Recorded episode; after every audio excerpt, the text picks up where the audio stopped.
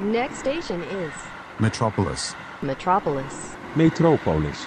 Metropolis. Welcome to Metropolis, a podcast series presented by the student from the Urban Master at the Versailles School of Architecture.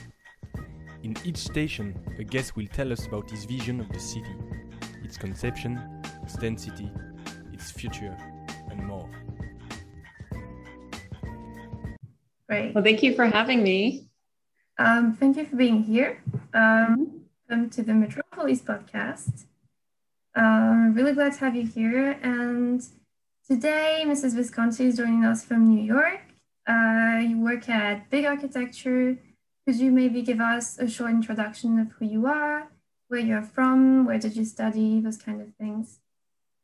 Sure. So, um, my name is Autumn Visconti. I am a landscape architect here at Bjarke Ingels Group here in Dumbo, New York. And uh, we have five offices that includes our headquarters in uh, Copenhagen, Denmark, Barcelona, London, as well as a new office in Shenzhen. Uh, we are a group of 500 collaborators, designers, uh, urbanists, architects, landscape architects, uh, interior designers, space planning, uh, and, and we really are kind of a group of uh, very talented and diverse individuals. So even though we're an international firm, we, we do kind of collaborate um, together, uh, especially now during the, the days of the, the pandemic. um, to give you a little bit of background on, on myself, uh, I am, uh, um, see, and you're going to be editing things too, right? So as I'm like kind of, okay, great. Yeah.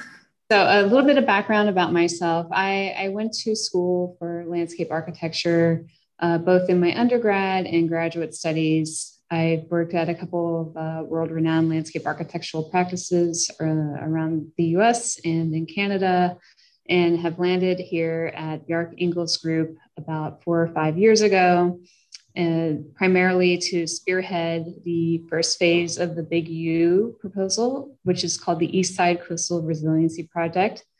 Uh, that being said, I've been involved in a number of large scale master planning efforts uh, that are that range um, in, in terms of uh, open space typologies, uh, as well as future forward thinking for transportation and infrastructural uh, uses across the world.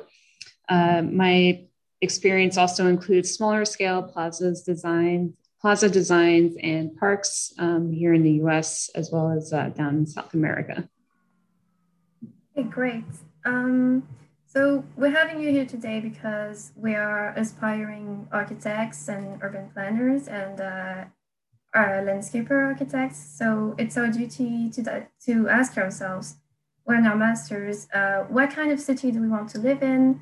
What makes a good city? How can we strive to have a holistic approach to urban planning, especially and more relevantly in today's climate? Maybe first we can go for the icebreaker questions uh, to get to know you a little better. Uh, those are questions that we're asking all of our guests. So maybe first, is there a city that you love or that inspires you? Yeah, the city that I love is uh, here in New York City. It really uh, inspires me. I'm, I'm originally from New York and uh, have lived in cities all over. And I, I continue to come back home and, uh, and, and continually inspired by the diversity, the infrastructure, the community, the uh, the the sense of community that's kind of built over time and really integrated into the different diverse neighborhoods across the city. Uh, I think the city's uh, scale kind of helps influence and inform uh, um, kind of future design proposals, and I really think the the diversity and the scale of the city is what inspires me the most. Great. Maybe we can all go there after COVID is over. yes. Now, is there a, a, book you want to share that influenced you? Yes. Um, so I'm currently reading uh, All We Can Save, which is a, a great uh, book that kind of reflects on, uh, you know, climate change and what uh, designers, ecologists, scientists, engineers can do in order to help uh, mitigate the effects of climate change, how it can help improve um, our daily um, kind of lifestyles, and how, how we can collaborate and work together in thinking of a, a future and a future for our Earth, as well as uh, kind of uh, looking at different uh, approaches in uh, in solving uh, the negative impacts of climate change. Great. Um, is there an architect you admire? Hmm. I can't. I would have to say, Bjarke is uh, truly an inspirational and uh, architect. He's a thought leader. Uh, I, I, truly do admire him and his work. Uh, I, I, I, admire a lot of architects, so he's not the only one. I primarily admire artists and individuals who really think about the environment, uh, such as uh, Maya Lin, and, and, and really thinking about the sculptural aspects of landscape. So I do admire quite a bit, and those are those are two names I would love to drop. Of course. Um, and now, Leslie, is there a building or maybe a landscape project that you keep coming back to in your practice? Mm-hmm. Yeah, one one landscape project that uh, really inspires me and draws me back uh, quite often is the Brooklyn Bridge Park project, located in in uh, Lower Brooklyn. Um, it used to be a kind of a transit and um, waterfront port and marine hub for industries. And over the years, it's been transformed into a, a, very verdant and thriving park space for many New Yorkers to enjoy. Uh, that it to me is a, a, personal park because I live nearby it, and it has helped me kind of uh, cope with the negative uh, effects of the pandemic and really uh, kind of helping me uh, just kind of get outside and explore and, and be immersed in nature while we're in this urban environment. Right, because now public spaces with COVID, they are more important than ever. We'll come back to this. Exactly. Yep. Right. So, uh, with our studio right now, we're in the early stages of conception for a future hypothetical transformation of a city in northern China. So um, we have a few questions related to that, uh, both to that and to your work. So for my first question, I would say BIG is an agency that immediately comes to the mind of many students when imagining the projects in the cities of tomorrow because of both of its utopian and futuristic approach. Um, in one or two sentences, what is your vision of the city of the future?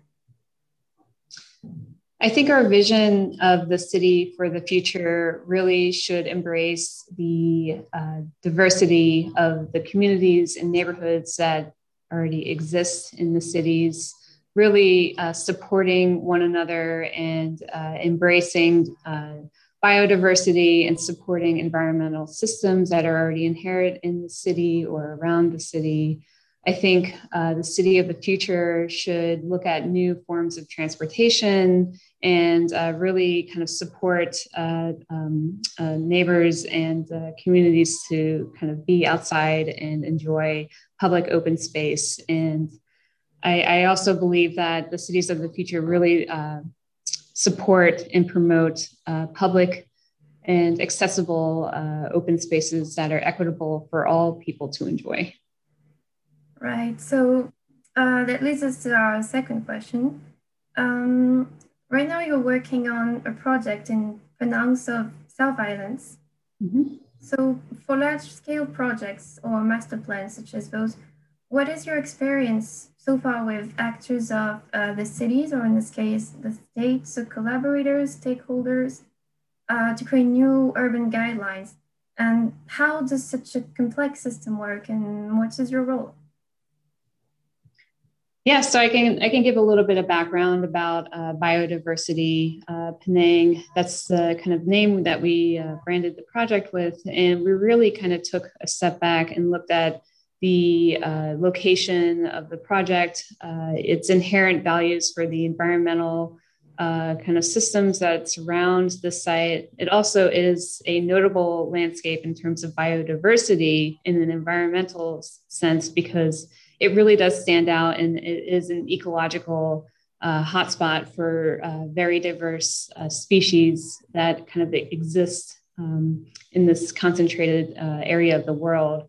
So we, we really kind of looked at the project at large in terms of how can a project development of this scale and of this magnitude support fragile ecosystems and how we can really support and grow biodiversity and how we can live in harmony with these different diverse systems, uh, kind of combining uh, societal um, uh, amenities with uh, environmental solutions and really supporting growth and development in tandem with uh, environmental stewardship into one kind of cohesive project and vision for the future of South Penang.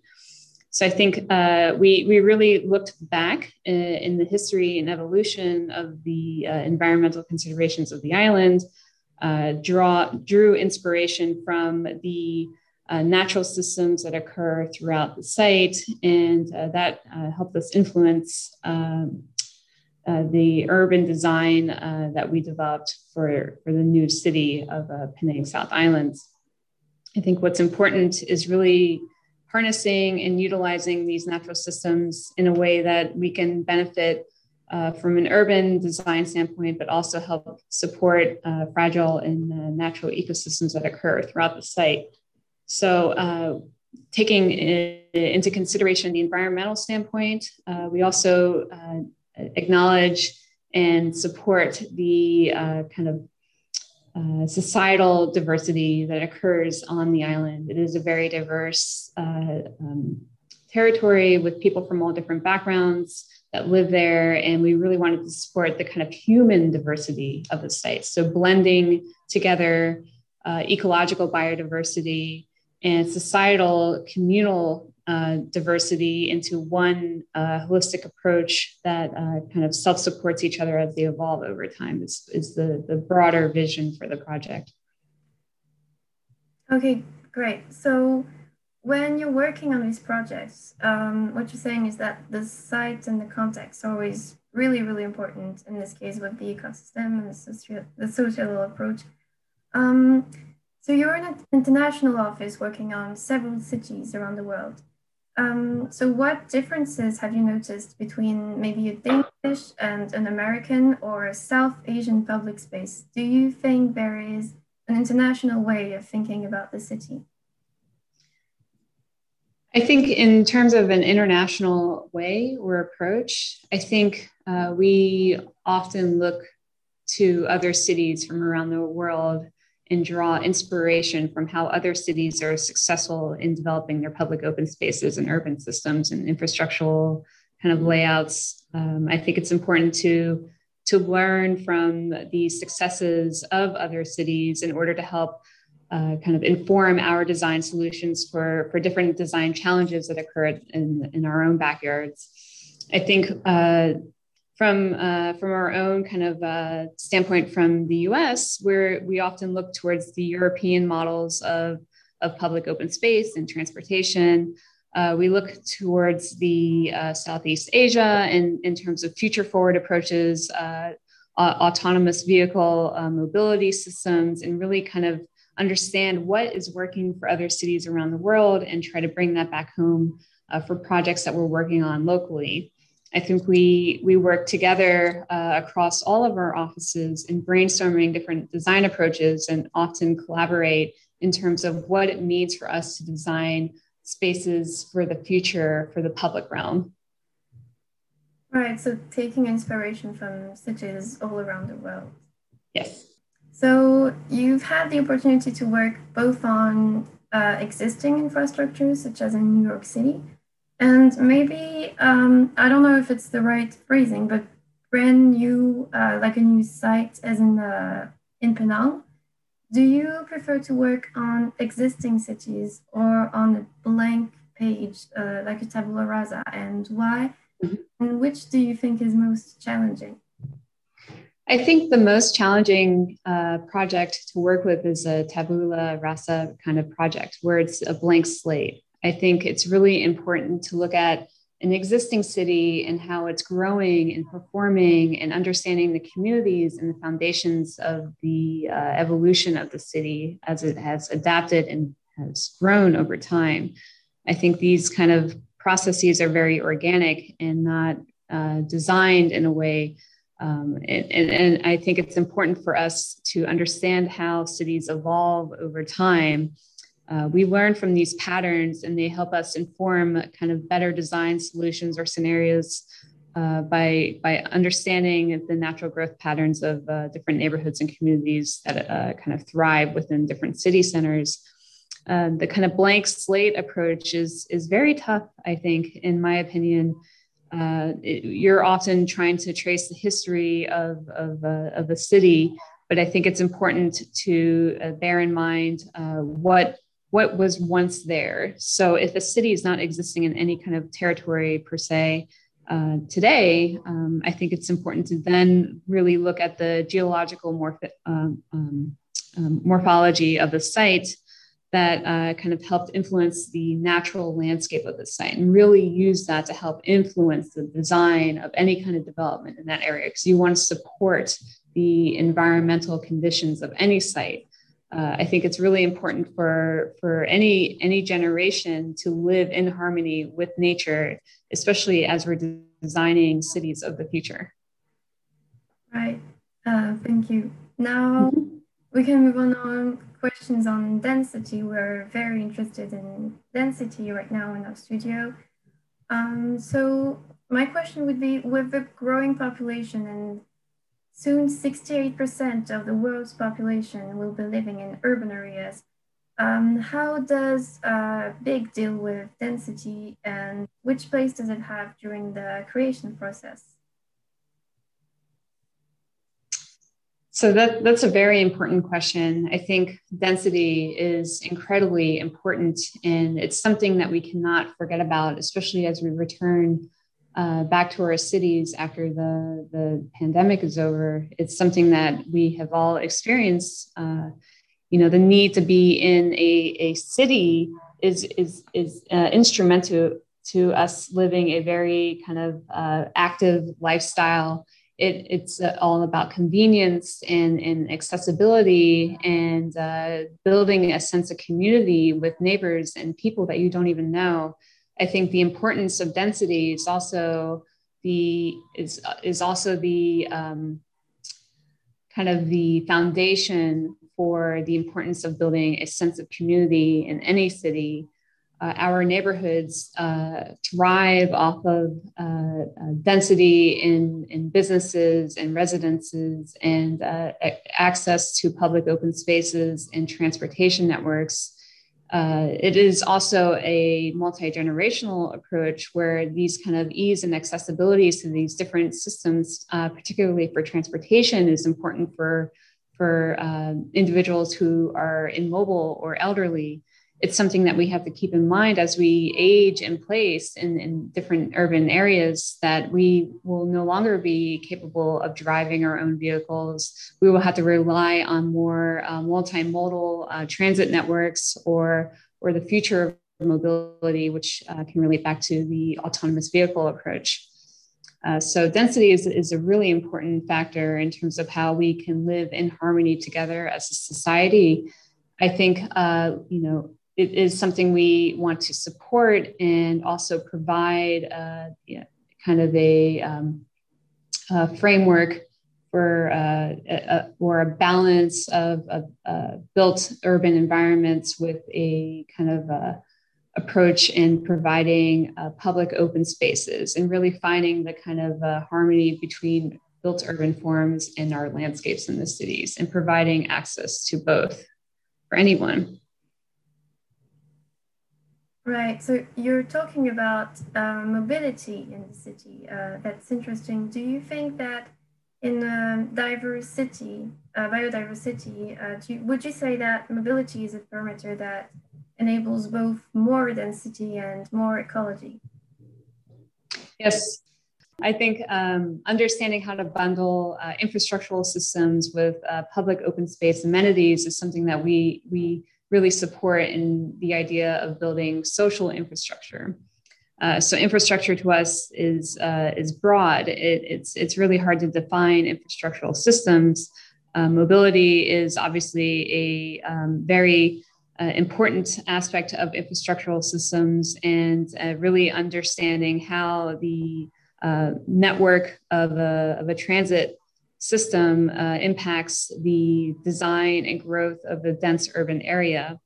Uh, this is important for accessibility and, and making sure that we're really supporting uh, diverse uh, transit networks such as walking and mobile, um, uh, bicycling or, or AV or autonomous vehicle mobility systems, and uh, really thinking about the diversity and offering multi- multiple um, approaches for mobility is key to the success of a, of a city uh, it's it, it, comes down to uh, accessibility and, and providing uh, the kind of framework that helps uh, uh, support and guide natural systems as they kind of work in in tandem. They work in tandem in terms of providing the overall framework of how you kind of lay the foundation of a city for the future. Right, because in Penang City, there are no cars, right? It's all about public transportation and walking. Mm-hmm.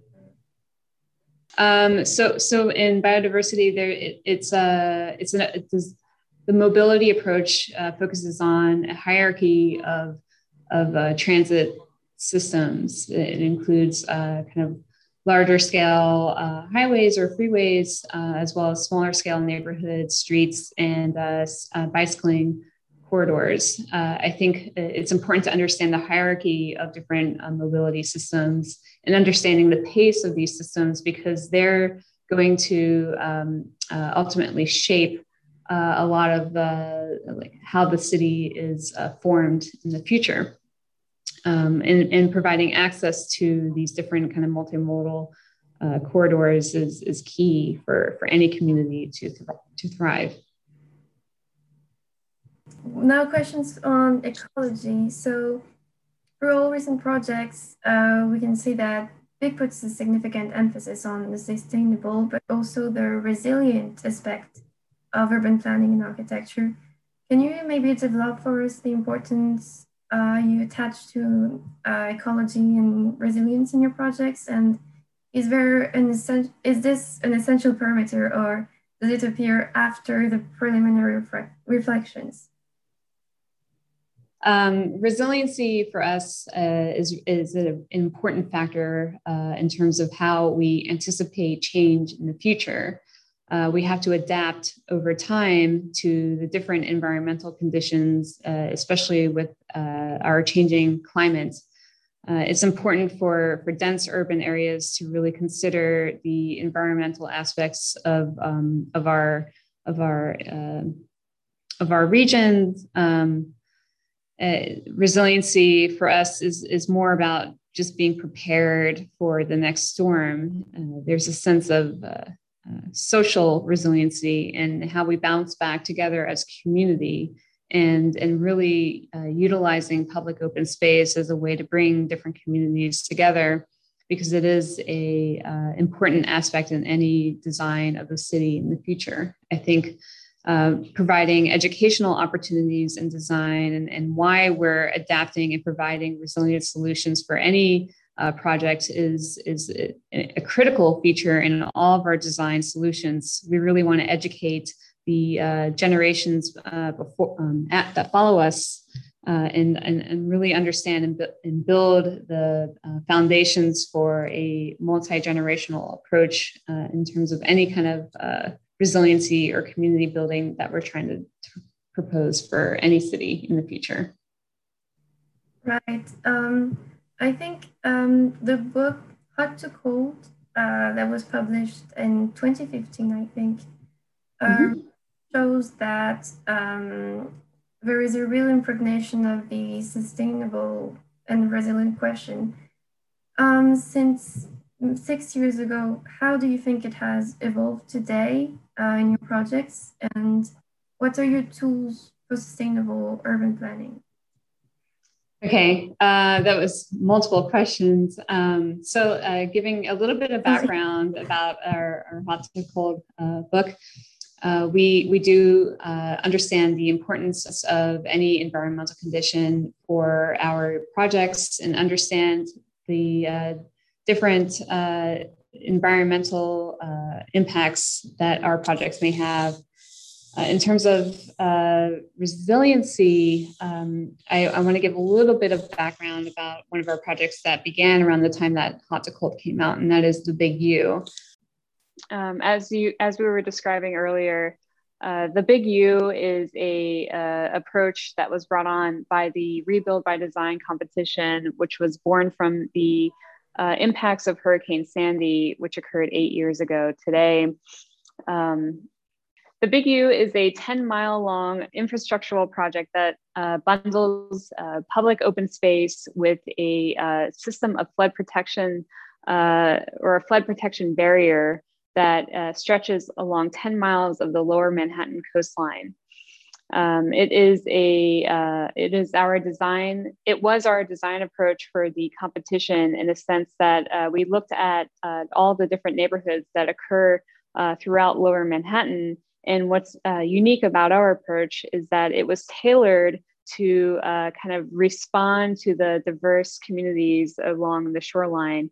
Uh, we looked at um, the infrastructure as a way to provide support and amenities to different communities along the waterfront and providing uh, diverse opportunities for public open space and uh, flood protection uh, as, a, as an amenity for each uh, neighborhood that this uh, kind of line would uh, pass through. Uh, we would uh, coin the term the dry line as a way of really describing it as a, as a more of a park system that can run along the Manhattan waterfront over time, that uh, competition entry evolved into uh, the first phase of a, of a buildable project here in uh, the Lower East Side, which is called the East Side Coastal Resiliency Project. Uh, we uh, just broke ground yesterday. It is a 2.4 mile long project. It is effectively the first phase of the Big U or the dry line. Uh, we uh, anticipate about five years in terms of construction. And uh, the first phase concept is the idea of taking a park and elevating it and providing uh, flood protection for over 100,000 residents in the lower uh, uh, east side. Um, uh, the new park will be a will effectively act as a uh, kind of hyper levee, providing uh, sports amenities and recreational opportunities on top of this kind of raised park. Uh, we're providing accessible uh, entries uh, with new uh, pedestrian bridges that cross over an existing highway. We're providing uh, resilient planting strategies that are um, native to the New York City region. We're also looking at an, an, extensive network of cycle friendly and pedestrian friendly pathways uh, we're also uh, increasing diverse amenity uses and opportunities for everyone to enjoy uh, for the communities that live in the area. So uh, we just broke ground yesterday. It was uh, announced uh, by the mayor of New York, and we're looking to complete the project by 2024, 25. It is a phased project approach and uh, we're pretty excited about it. It's one of the biggest in the nation and uh, definitely one of the biggest projects in the city that's being implemented. So, I think my next question now is ecology is often going to social, mm-hmm. uh, especially in your projects. Uh, you talked about it.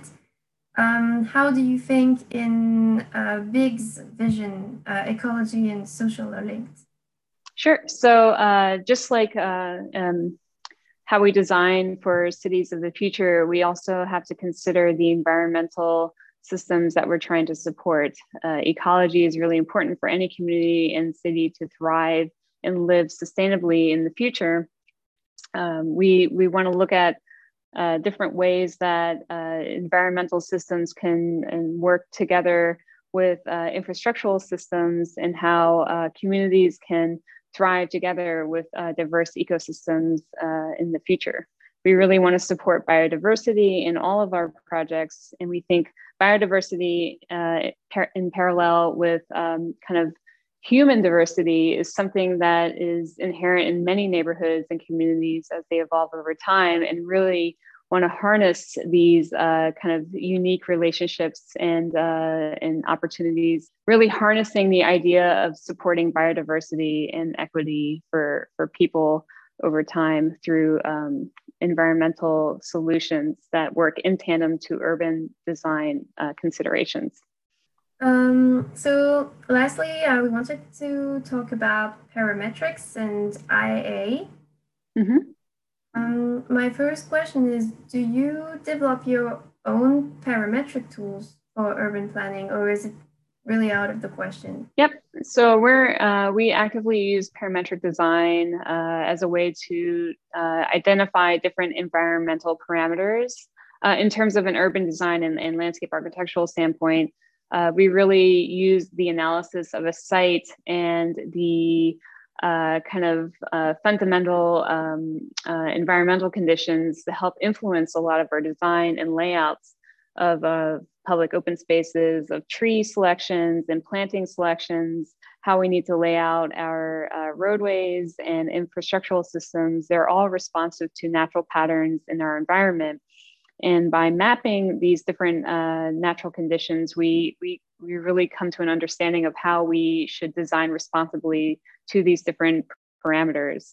Uh, this is done by introducing uh, different kind of uh, design approaches that are assigned to uh, parametrics and really kind of seeing how different uh, scenarios can unfold over time or, or respond to the different parameters that we're describing. Right. So mostly uh, those parametrics tools are for an analysis, and then you design going from there. Yes. Yes. Right. Um, so my next question is, what do you think of AI uh, AI, AI tools designed um, directly to design, uh, such as Google's Sidewalk Labs mm-hmm. uh, AI development? Do you think it's kind of dehumanizing uh, um, and it strips you from your work as a landscape architect? Or is it uh, just like uh, parametrics analysis? Do you think it's just a tool to be seized as well? Yep, I think I think we have to look at it in a way that um, we're developing and working with uh, uh, technologies as they evolve over time, and how can we use these different tools and skill sets to help inform our designs of the future it's really important for us to consider the the, the data that's coming from these different um, uh, uh, technological uh, advancements, I guess, as you can say, but uh, really using data to our, our benefit and really helping that inform our overall design process. Right. So if um, if a computer maybe would uh, would tell you from the layout of the streets how the morphology of the buildings would be. Uh, exactly. And, and everything that we do is very responsive to the environmental considerations of any site, from solar to wind to water runoff and, uh, and environmental systems that occur across the site. We use parametrics a lot for to respond to these different con considerations.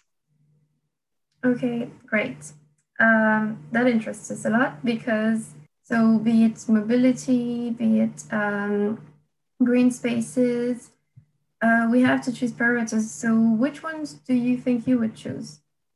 Hmm. As a landscape architect, I really uh, see the importance of understanding how uh, water works on a site and really understanding how the different flows of water uh, can really in influence and inform the design process it's important to think of water as a really valuable resource and we want to utilize uh, this resource and help it um, either protect it or reuse it or filter it. And i think uh, in terms of design of public open space and in urban urban design we really need to respect the natural flows of any site. So i, I really do use uh, i guess kind of more of a hydrological uh, scripting to help influence uh, our designs uh, especially for a landscape, since we are proposing new landscapes that can respond to or sculpt new pathways for water to move in and around.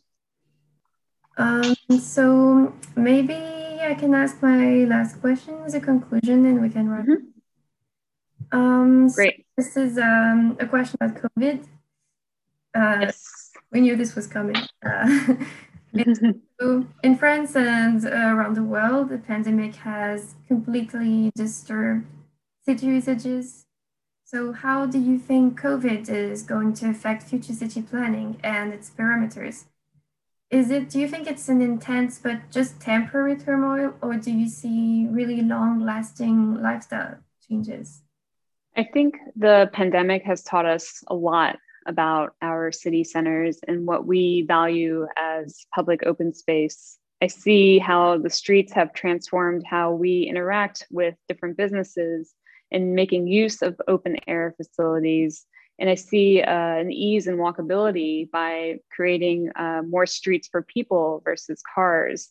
I think this is a trend that a lot of cities are beginning to recognize. And I definitely think it's something that we should evolve and, and plan for in the future and how we can really prioritize uh, pedestrians over cars and cycling over subways. I think it's a, an important aspect that we have to learn from and how we uh, respond to these kind of um, conditions in the, in the sense that we're uh, creating opportunities for more public open space and accessibility for everyone to enjoy.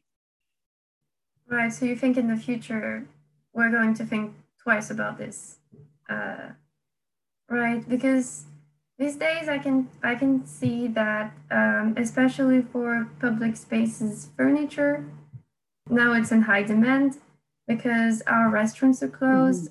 People are reappropriating public spaces and i think it's uh it's an interesting uh, aspect. Exactly.